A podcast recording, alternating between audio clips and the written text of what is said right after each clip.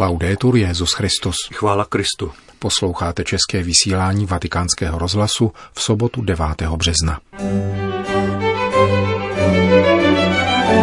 Papež František přijal na audienci účastníky Kongresu Evropské cyklistické unie. Odvaha riskovat pro boží příslib, tak zní název papežského poselství ke Světovému dni modliteb za povolání, který letos připadne na dvanáctého května. Španělsko má devět nových blahoslavených mučedníků, seminaristů z dob pronásledování katolické církve ve Španělsku. Dnešním pořadem vás provázejí Milan Glázer a Jiří Hebron. Zprávy Vatikánského rozhlasu. Vatikán. Svatý otec přijal na audienci účastníky Kongresu Evropské cyklistické unie. Ve své promluvě zdůraznil, že sport může velmi napomáhat růstu člověka, protože jej povzbuzuje, aby ze sebe vydal to nejlepší v perspektivě dosažení stanoveného cíle.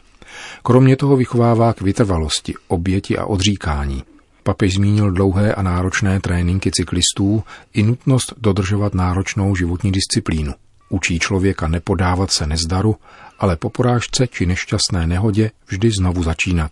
Nezřídka však také dává příležitost prožít radost a oprávněné uspokojení z dosaženého úspěchu, řekl papež František.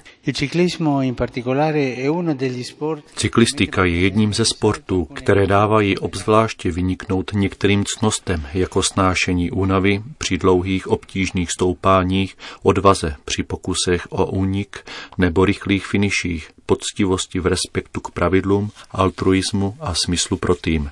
A vezmeme-li si jednu z nejrozšířenějších disciplín, jakou je silniční cyklistika, vidíme, jak při závodech celý tým pracuje společně a často se musí obětovat pro lídra. A když někdo z kolegů prožívá těžkou chvíli, jeho týmoví partneři ho podporují a doprovázejí ho. Podobně je v životě důležité pěstovat ducha altruismu, velkorysosti a společenství, abychom pomáhali těm, kdo zůstali pozadu a potřebují pomoc k dosažení určitého cíle. František zdůraznil, že mnoho cyklistů se stalo příkladem poctivosti a koherentnosti, jak ve sportu, tak v životě. Během kariéry dokázali spojit sílu ducha a odhodlanost dosáhnout vítězství se solidaritou a radostí ze života. Papež také zmínil mimořádnou schopnost sportovců předávat ostatním a zejména mladým lidem pozitivní hodnoty života a touhu dosáhnout vysokých cílů. Sport se však nemá stávat cílem sám pro sebe a člověk nářadím ve službě jiným zájmům. Pak se totiž objevují nešvary, jako je doping, nepoctivost, nedostatek úcty k sobě i k protivníkům či korupce, poznamenal papež. Zdůraznil také nutnost doprovázet mladé generace, aniž by se ztrácely ze zřetele zdravé tradice a lidová kultura, která v mnoha zemích doprovází cyklistiku a její přeborníky, řekl svatý otec při audienci pro účastníky Kongresu Evropské cyklistické unie. Vatikán. Dnes bylo zveřejněno papežské poselství ke Světovému dni modlitev za povolání. Odvaha riskovat pro boží příslib je název třístránkové reflexe papeže Františka, datované třicátého prvního ledna toho roku. Neexistuje větší radost, než riskovat život pro Pána. Zejména vám mladým bych rád řekl, píše Petrův nástupce, nebuďte hluší k Pánovu volání. Pokud vás povolá k tomuto životu, neleňte a důvěřujte mu. Nenechte se nakazit strachem, který nás ochromuje tváří v tvář vrcholovému výstupu, ke kterému nás Pán vybízí. Stále mějte na paměti, že tomu, kdo opustí sítě a loďku, aby ho následoval, přislíbil Pán radost nového života, který naplní srdce a nadchne k cestě. Papež František v poselství k padesátému šestému ročníku Světového dne modlitev za povolání uvažuje o dvou dvojicích bratrů, Petra a Ondřeje, Jana a Jakuba, a jejich vykročení za Kristem. Drazí, píše dále, není vždycky snadné rozlišit svoje povolání a správně nasměřovat svůj život. Je k tomu zapotřebí nového nasazení celé církve, kněží, řeholníků, pastoračních asistentů a vychovatelů, aby zejména mladým poskytovali příležitost ke slyšení a rozlišování. Zejména prostřednictvím modlitby, rozjímání božího slova, eucharistické adorace a duchovního vedení je třeba se věnovat pastoraci mládeže a pomáhat jim objevovat boží plán. Jak vyplynulo několikrát z letošního světového setkání mládeže v Panamě, musíme pozorovat Marii. Také v příběhu této dívky bylo povolání zároveň příslibem i rizikem. Její poslání nebylo snadné a přece se nedala ovládnout strachem. Bylo to přitakání, které se chce zapojit a riskovat, vsadit do hry všechno, a to bez jakékoliv jiné záruky, než jistoty, že je nositelkou příslibu. Mělo to být bez pochyby obtížné poslání, ale obtíže nebyly důvodem k odmítnutí. Zajisté nastaly komplikace, ale nebyly stejné jako ty, které nastávají, když nás ochromuje zbabělost, protože nemáme všechno předem jasné nebo zaručené. V den modliteb za povolání čteme dále v papežském poselství: prosme společně Pána, aby nám dal ukázat svůj laskavý plán ohledně našeho života a daroval nám odvahu riskovat na cestě, kterou pro nás vždycky zamýšlel. Uzavírá svatý otec. Vatikán. Papež dnes přijal na audienci Russella Nelsona, prezidenta a celosvětového vůdce mormonů, kteří si říkají Církev Ježíše Krista svatých posledních dnů. Je to poprvé, kdy se do Říma přišel setkat s papežem vrchní představitel této synkretistické sekty, která vznikla v první polovině devatenáctého století ve Spojených státech amerických. Sídlo má ve státě Utah, ale působí v celém světě, mimo jiné i v České republice. Stojí na mystifikačních základech zázračného objevu knihy Mormonovi, kterou staví na roveň Bibli. Russell Nelson je lékař, chirurg a výzkumník s mezinárodní pověstí.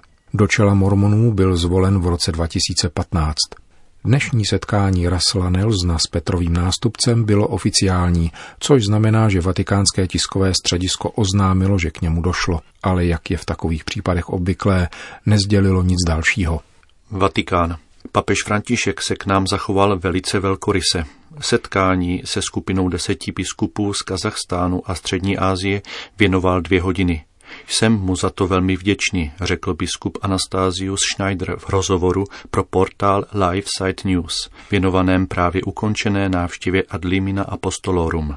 Pomocný biskup Astany dosvědčil, že papež vybízel biskupy k upřímné a dokonce kritické rozmluvě. Hovořilo se o věcech, jako je přijímání pro rozvedené žijící v nových manželstvích, o protestantech ve smíšených manželstvích a také o šíření homosexualismu v církvi. Biskup Schneider požádal Františka o upřesnění kontroverzního fragmentu z nedávné deklarace o bratrství, podepsané v Abu Dhabí společně Petrovým nástupcem a vrchním imánem z Al-Azhar. Konstatuje se v ní totiž mimo jiné, že pluralismus i rozdílnost náboženství, barvy pleti, pohlaví, rasy a jazyka jsou výrazem moudrosti božské vůle, s níž Bůh stvořil lidské bytosti. Biskupa z Kazachstánu, země s muslimskou většinou, zajímalo, jak rozumět tvrzení, že Bůh si přeje různorodost náboženství. Papežova odpověď byla velmi jasná. Bůh dopouští různorodost náboženství. František také připustil, že zařazení různorodosti náboženství vedle různorodosti pohlaví v jedné větě může vést k mylným interpretacím, protože je zřejmé, že různost pohlaví si Bůh přál v pozitivním smyslu a nikoli ve smyslu dopuštění. Papež František v tomto ohledu pověřil biskupy ze Střední Asie, aby toto jeho upřesnění všeobecně rozšířili. Španělsko. V Ovědu se konala beatifikace devíti mučedníků, kteří se stali kořistí vražedného antikřesťanského revolučního běsnění, jak se vyjádřil prefekt Vatikánské kongregace pro svatořečení kardinál Angelo Becciu v homílii při dnešní liturgii. Jde o seminaristy ve věku osmnáct až dvacet čtyři let. Anhel Quartas Cristobal a pět druhů byli zavražděni v roce devatenáct set třicet čtyři. Ostatní tři pak za různých okolností v letech devatenáct set třicet šest až devatenáct set třicet sedm. Motivem jejich zavraždění, jak uvedl dále kardinál Becciu, byla rozjitřená antikatolická nevraživost, jejímž cílem bylo eliminovat církev, zejména klérus. Pouhý fakt, že byli identifikováni jako studenti kněžského semináře, totiž stačil k rozpoutání vražedného násilí. Kardinál Becciu v rozhovoru pro Vatikánský rozhlas přiblížil historicko-společenský kontext jejich mučednictví, ke kterému došlo v Asturském knížectví na severu Španělska. V roce devatenáct set třicet čtyři se anarchistické levicové síly v zemi postavily proti přijaté španělské republikánské ústavě a po několika letech se v roce devatenáct set třicet šest rozpoutala tři roky trvající válka, v níž proti sobě stáli tzv. Nacionalisté a tzv. Republikáni.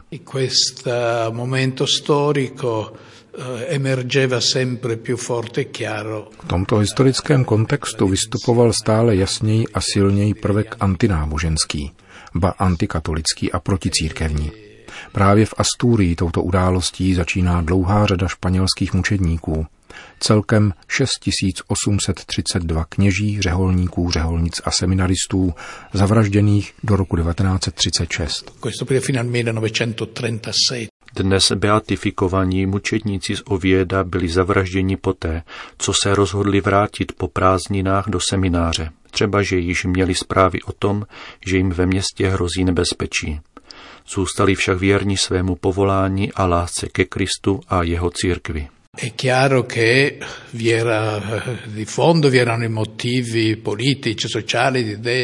Je zřejmé, že se vše odehrávalo na pozadí protichůdných politických a sociálních názorů, ale zarážející je fakt, že pronásledovatelé církve byli nadšenci ateismu, tedy ideologie, která hlásala, že náboženství je opiem lidu a podle níž se měl ateismus stát tváří moderního člověka. Il nuovo volto del, dell'uomo moderno.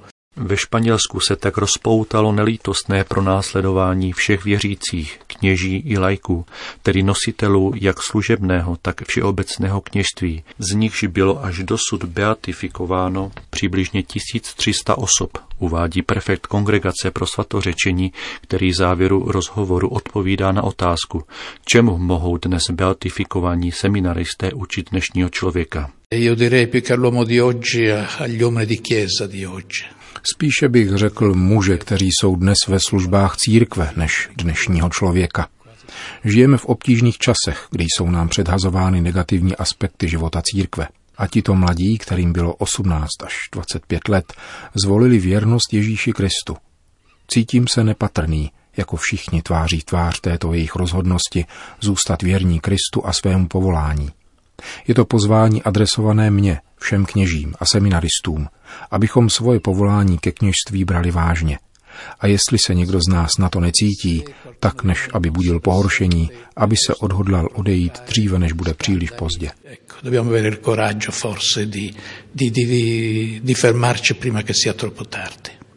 Říká kardinál Becciu v souvislosti s dnešní beatifikací devíti španělských seminaristů z Ověda, mučedníků antikatolického pronásledování ve Španělsku z třicátých let dvacátého století. Francie. V Rouen byla zakončena diecézní fáze beatifikačního procesu otce Jacquesa Hamela. Tento kněz byl ve svých osmdesáti šesti letech zavražděn dvacátého šestého července dva tisíce šestnáct dvěma mladými islamisty během mše svaté, kterou sloužil ve farním kostele. Dokumentace čítající jedenáct a půl tisíce stran bude nyní předána do Vatikánu. Její hlavní součástí jsou podrobné záznamy šedesáti šesti výpovědí, které poskytly očití svědci smrti otce Hamela, farníci, obyvatelé čtvrti a příbuzní. Dokumentace pomohla k přesné rekonstrukci mučednické smrti. Otci Hamelovi bylo zasazeno osmnáct ran nožem, předtím, než mu bylo podřezáno hrdlo. Šetření ukázalo, že útočníci vědomě zvolili za svou oběť kněze, a to jak z náboženských důvodů, jak nasvědčují jejich volání Allahu Akbar ve chvíli zločinu, tak z nenávisti ke křesťanské víře a církve. Podrobná dokumentace shromáždila také materiály ohledně života otce Hamela. Ukazuje se, že byl obyčejným, nijak nevybočujícím knězem na periferii velkého města, který prožíval své kněžství ve velké prostotě a chudobě. Vynikal totiž naprostou svobodou od závislosti na materiálních věcech. Téma, které se nejčastěji objevovalo v jeho homilích, bylo obrácení se k lásce. V rámci beatifikačního procesu se zkoumaly také reakce na smrt otce Hamela, tedy zda se těší úctě a pověsti svatosti. Podle postulátora beatifikačního procesu je nejpřekvapivějším faktem právě popularita mučedníka z Rouen mezi seminaristy a mladými kněžími. Ačkoliv patří do zcela jiné generace, putují k jeho hrobu a jsou přitahováni příkladem kněze, který ve své prostotě miloval Ježíše a byl šťastný ve svém povolání.